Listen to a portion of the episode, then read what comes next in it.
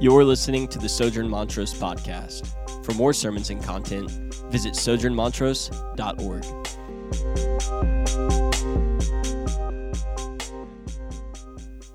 So there's three things that I, that I really want us to observe from this text in Acts chapter 10, and that is number one, a witnessed resurrection, number two, a preached resurrection, and then number three, an effective resurrection. And so those sort of signposts will guide um, our, our walk through Acts chapter 10 this morning. And so we'll start with a witnessed resurrection. And I'm just going to pick up in verse 39 of Acts chapter 10 where it says this. And this is a man named Peter who is preaching. And he says this And we are witnesses of all that he did, both in the country of the Jews and in Jerusalem. They put him to death by hanging him on a tree. He's talking about Jesus.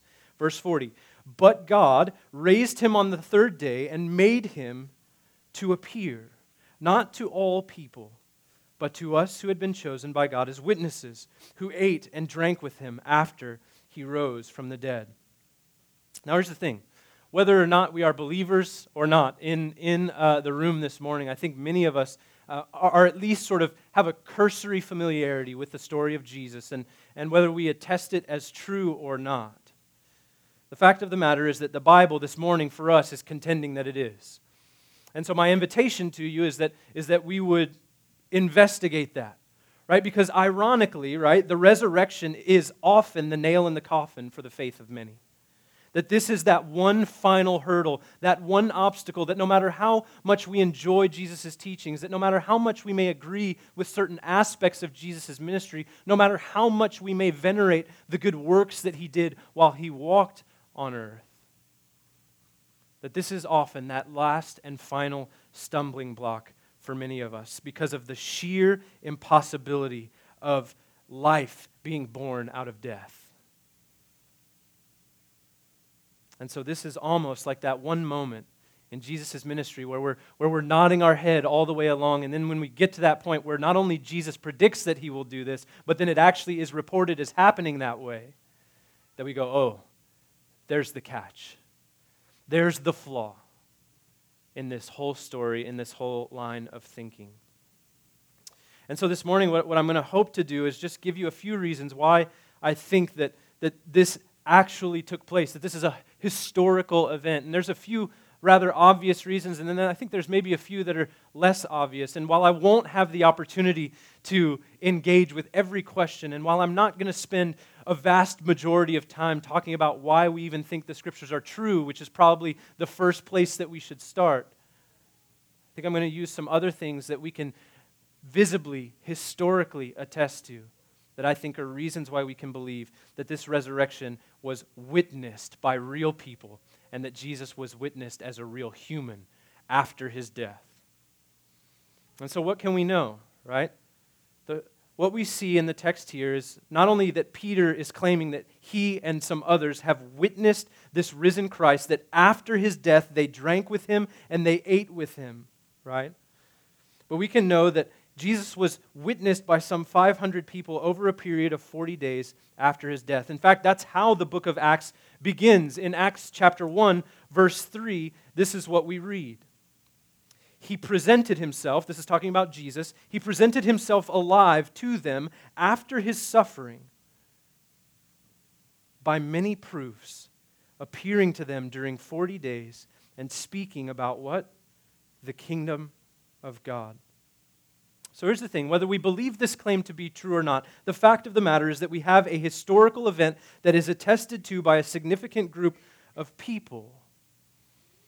And while, while we may think that what Jesus has taught, at least in his ministry, is significant apart from his resurrection, the fact of the matter is that apart from the resurrection, it's really entirely the opposite. It is insignificant. In fact, this is what uh, Tim Keller would say. And if you don't know Tim Keller, he's basically the Yoda of Christianity. Um, but this is what he says If Jesus rose from the dead, then you have to accept all that he said. If he didn't rise from the dead, then why worry about any of what he said? The issue on which everything hangs is not whether or not you like his teaching, but whether or not he rose from the dead. And so here's the thing we've talked, at least for a little bit this morning, about how um, that is seemingly impossible for us. And especially in our day and age, especially um, with sort of the momentous achievements that have been made across the technological and the medical landscapes, right? The idea of someone being raised from the dead, the idea of someone experiencing life after a brutal, shameful death, and after being found dead for three full days in our worldview, it doesn't jive, right? There's no place for that. There's no place really for the supernatural. It's logic. It's what can I rationalize? What can I readily see? What can I test and prove? And I think we make a grave mistake when we think that the only reason that this, that this line of thinking, that this worldview that is presented for us in Acts chapter 10 only came to be and only came to power because the people of that day were less knowledgeable than us, because they were not quite as smart as us, because they had not quite arrived at the same conclusions in a, in a long line of developing thought as us, because they were less educated, less learned. And yet, the fact of the matter here is that I think we are much more like these people that we find in Acts chapter 10, much more like those who doubted the resurrection here than we would feel comfortable admitting. Because here's the thing just like in our modern worldview, there's not really a place for resurrection, there's not really a place for that being possible or plausible, right? In any way, shape, or form. The fact of the matter is that that was also true in the time of Jesus. And so, what's, what's, what's interesting about this text right here, right now, Peter is preaching to two groups of people with vastly different worldviews, vastly different understandings of reality, vastly different frameworks. And the truth about both of them, although they are different, is that there is no room for a resurrected Christ in either one of them. The Jews didn't believe that the resurrection was possible apart from the end of the world taking place. And it's been quite clear that after Jesus is ascended into heaven, that the world continues on, right? And so for them, it is not only implausible, it's impossible. And then you have the Gentile, the Greek, right? The philosopher. And for them, this idea of a resurrection was not only untrue, but it was undesirable. In that, in that being resurrected, in that experiencing this life again was futile an exercise in futility. And so you have two worldviews that, that needed to be overcome, that needed to be over, uh, overcome and addressed ultimately by something that was more powerful, more compelling than the worldviews that they already held.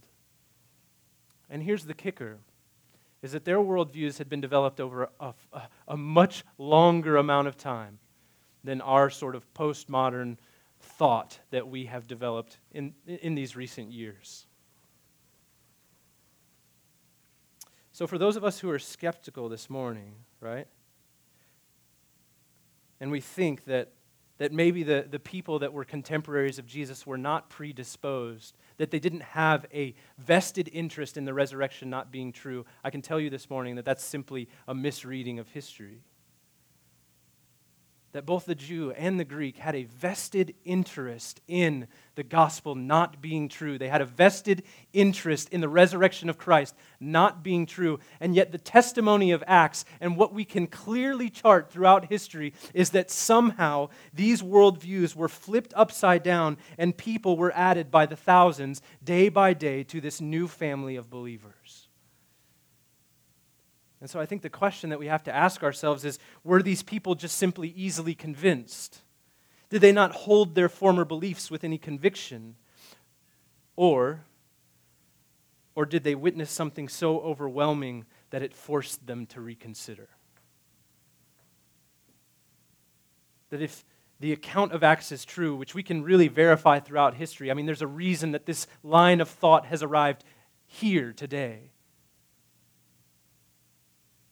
It's because people accepted it to be true. And thousands and thousands of Jews who had different reasons for not wanting the resurrection to be true, and Greeks who had other reasons for not wanting the resurrection to be true, had their philosophy and their theology drastically changed. And for many of them in the book of Acts, it happened in an instant.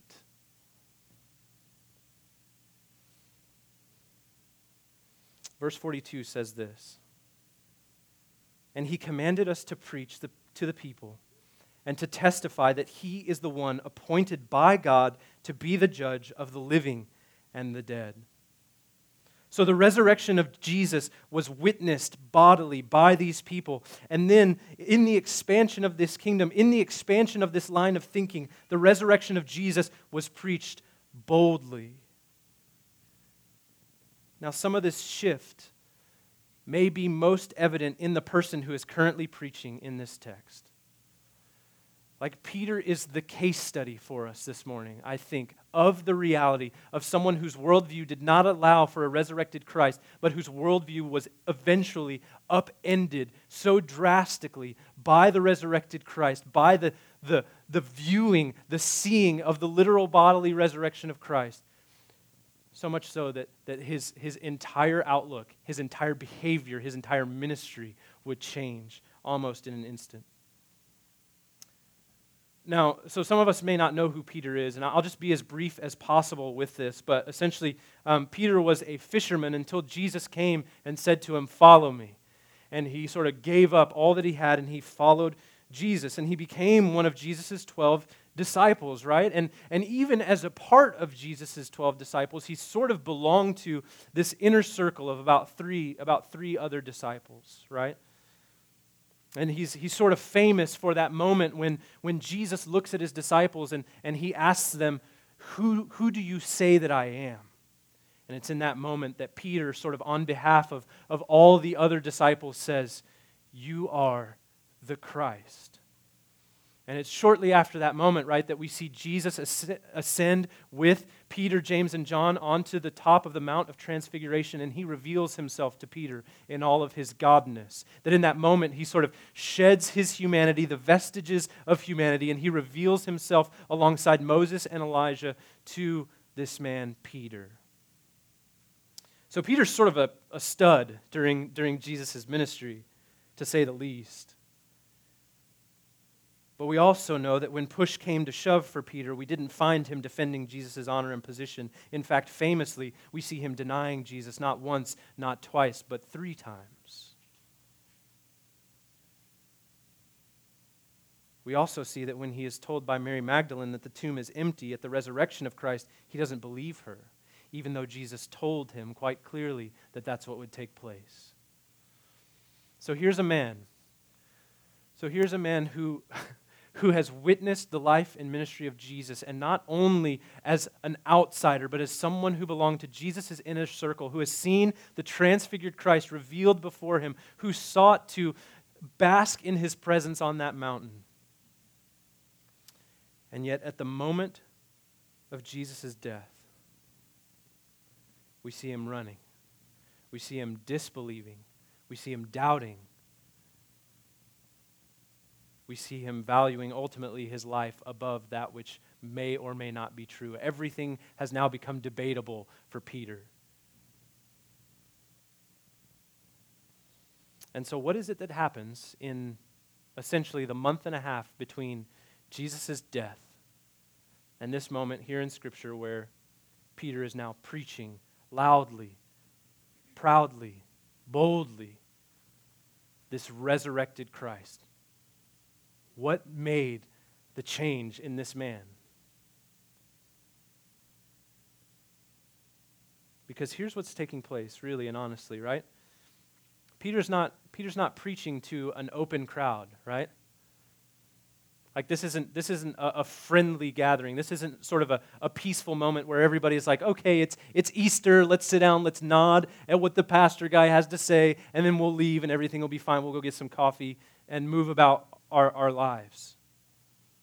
Peter is in, is in hostile territory. Peter is in the middle of a group of people, again, who have vested interests, although for different reasons, in the resurrection not being true. And yet now, rather than denying Christ in the public sphere, he's instead proclaiming boldly that Jesus Christ is not only Lord, but that he is risen.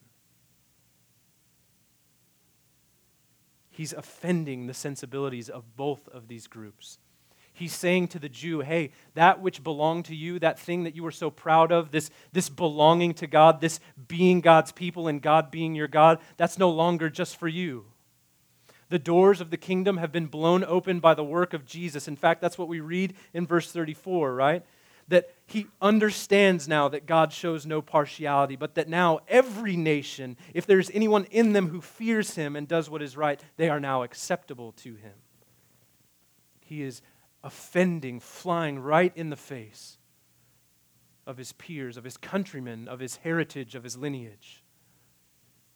And then, in the same vein, he's telling the Greeks, he's telling those that, that believe they are wise, that their philosophies are not only foolish, but that they are ineffective to save, and that the only power is to be found in this resurrected Christ. So he witnessed the resurrection, and therefore he preached the resurrection with both boldness and confidence. But that still doesn't explain Peter's boldness completely, right? I mean, in the end, why does it matter if others believe what Peter believes? I mean, after all, belief is a personal matter, one that can and should be held privately, right? What difference does it make to Peter if anybody that he's preaching to believes what he has to say? Well, verse 43, I think, is what tells us that impetus it says, To him, talking about Jesus, all the prophets bear witness that everyone who believes in him receives forgiveness of sins through his name. So here's the thing I think a lot of times we look at not only the former preachers, but also even preachers and pastors today. We look at them and they say, well, they're just trying to claim a moral high ground, or they're trying to ride the coattails of Jesus. They're fighting a moral revolution, cleansing the world of what we perceive to be bad. And yet, what we can see here is that the motivation for Peter is not at all in manipulating or in, or in winning people over to his cause, but rather in seeing people released from the bondage of slavery to sin and to death and to finding new life in Christ because now it's offered to all who would believe. Peter is moved by compassion and love for those who disagree with him because in the resurrection of Jesus, we, we see not merely a historical event to debate, but an effective resurrection for anyone who would come that as verse 34 and 35 says, this group, these two distinct groups of people who had experienced throughout their history nothing but exclusion from one another, nothing but barriers between one another, now in Christ can go to the same source for salvation, can go to the same source for power to deal with their sins, that all that is broken in them, that all that is ailing them, although different, differently experienced in each culture, is now redeemed and reconciled through the one man Jesus Christ. And so here we can behold the stunning inclusivity of God. Peter proclaims the resurrected Christ is not for a limited group of people, but for anyone who would come. That now the salvation that has always been needed by all is available for all in Christ Jesus.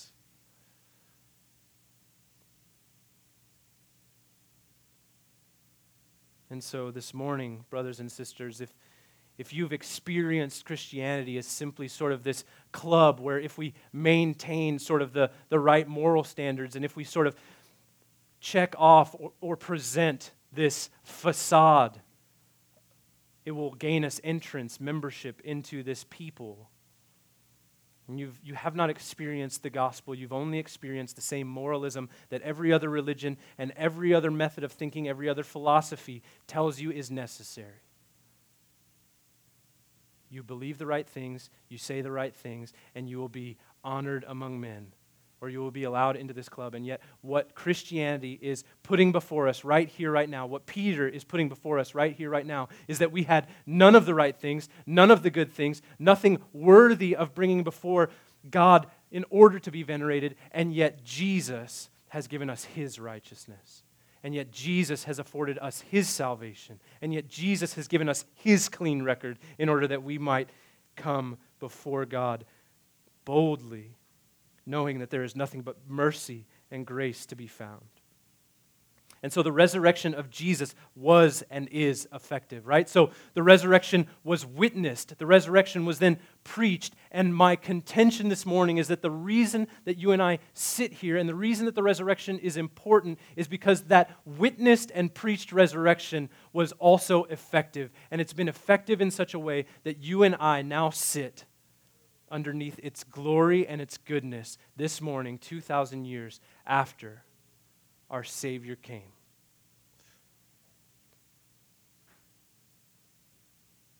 So here's a there, there's two two people that I want to address this morning.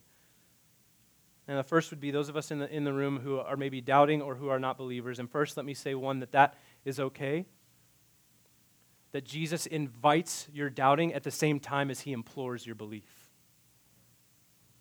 That, and that those two things are not mutually exclusive that you can walk in the tension of those things here among us. But what I want you to know this morning is just like what Peter has to say here, and that is that this witnessed and preached resurrection is effective for you today. That anyone who would call upon his name for salvation will be saved, that he is faithful and just to forgive and cleanse us of all unrighteousness. You see, Jesus didn't die and resurrect just to prove a point, although he did. He died for you. His death was effective payment for that which you couldn't pay.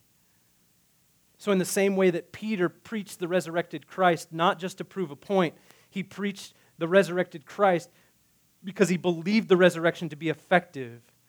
That's the same reason for which we preach to you this morning. It's not it's not to get you to align with a morality. It's not to get you to, to join us in, in shifting culture.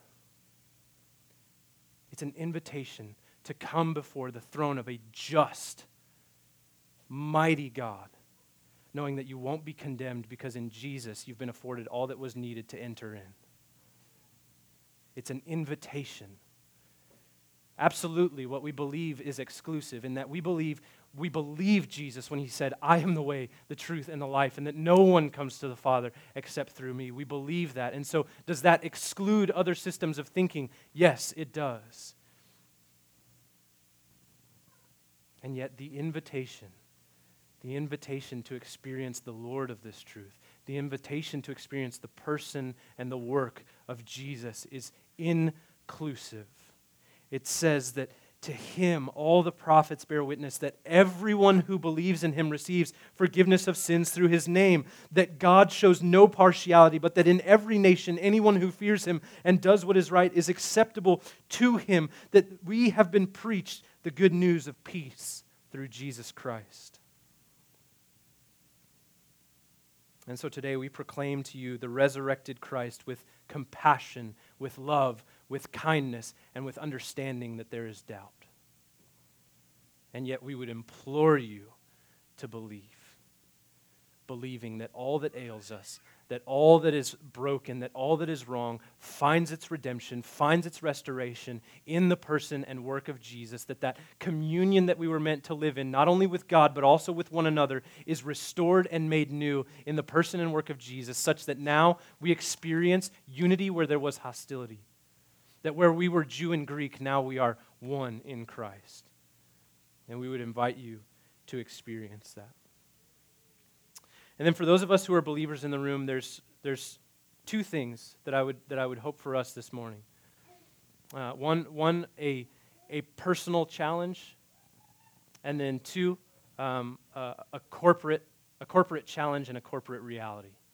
All right, so if you're a believer in the room this morning, what, what, I would, what I would first remind you before I get to the challenge is that this morning, as we celebrate the resurrection of our King Jesus, this witnessed and preached resurrection is effective you not only once, one time in your past, but daily. That as Hebrews 4 told us on Good Friday, that because we have this empathetic high priest, because we have this Jesus who has walked through all of temptation and escaped unscathed on our behalf, that because we have this empathetic high priest, we can come to the throne of grace not only to receive mercy once and for all, but also to receive grace in our time of need. Believer, this morning you are justified and you are being sanctified. You have received mercy. You can approach the throne of grace in time of need. Jesus defeated your sin. Jesus defeated your death. And by his grace, you will experience new life, life that is truly life. And that is good news this morning. But here's my challenge.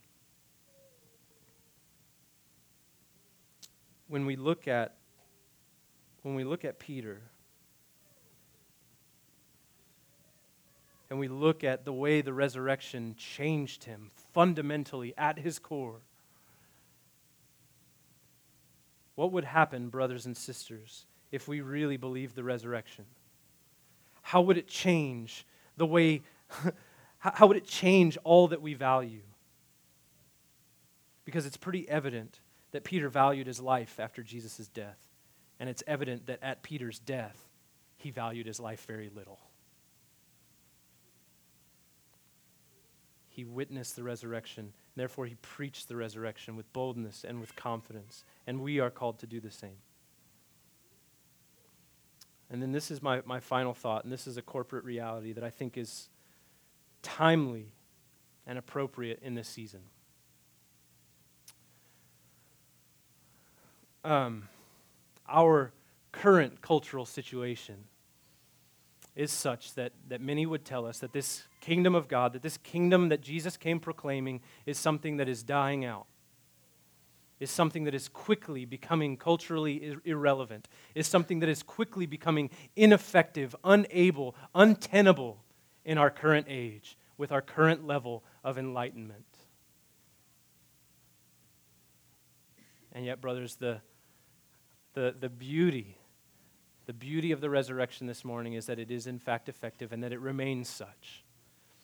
And that for whatever the cultural narrative may be, and for whatever it is that these sort of pundits would want to tell us, that that does not negate, A, the truth of the resurrection, but also its effectiveness. That it is powerful and effective, that it does the work of salvation, that Jesus is still doing what he promised he would do, and that is saving sinners from their own sin, from their own death, not by their works, but by His, in such a way that He receives glory and praise and honor, and in such a way that at the conclusion of all things, there will be a great multitude, a great multitude who come before His throne and freely and willingly worship Him as the God that He is. And so, look, the, the kingdom of God, by necessity, is a kingdom that is expanding. And no matter what challenges present themselves, and no matter how difficult the cultural issues of the day become, the fact of the matter is that we have testimony after testimony after testimony after testimony, thousands of years of history of the gospel of Jesus Christ overcoming the most entrenched worldviews, the most, the most unassailable worldviews, and flipping them upside down for the sake of his name and for his glory. And you know what? He's going to continue to do that. And you can have confidence in that, regardless of what any government, regardless of what, what any reporter or news outlet may say. The kingdom of God is expanding in every corner of the earth because at the conclusion of all things, there will be people from every tongue, tribe, and nation who proclaim the glory of the Lord with their lips and on their knees. And so you find unshakable confidence in that this morning you remember that your Christ is not dead in a grave. Your Christ is risen in victory. He is seated on the throne at the right hand of God. He makes intercession for you, and He will welcome you into His kingdom where you will feast with glad and generous hearts, not only with God, but with one another. And that is the reality of the effectiveness of the resurrection. That is what Jesus has done for you. That is what Jesus bled and died to accomplish on your behalf. And it is an inheritance laid up for you in heaven that neither moth can destroy nor thief can steal. And so you go. You go. You know that you have witnessed this resurrection. You preach that resurrection, knowing that it is effective to do what Jesus always promised it would do, and that is save sinners. And you rest in the fact that the kingdom of God is always about the business of expanding. It is always growing. There are always more numbers being added. And you, you want to know how I can know that? Just finally, the way that I can know that is that there are some of you that were here last Easter and you came not as believers, but you are here this Easter and you are here as believers. And that's taken place by the grace of God for the sake of His glory, for the sake of His name. And it's because the resurrection of Jesus is not only true, but powerful and effective. Let's pray.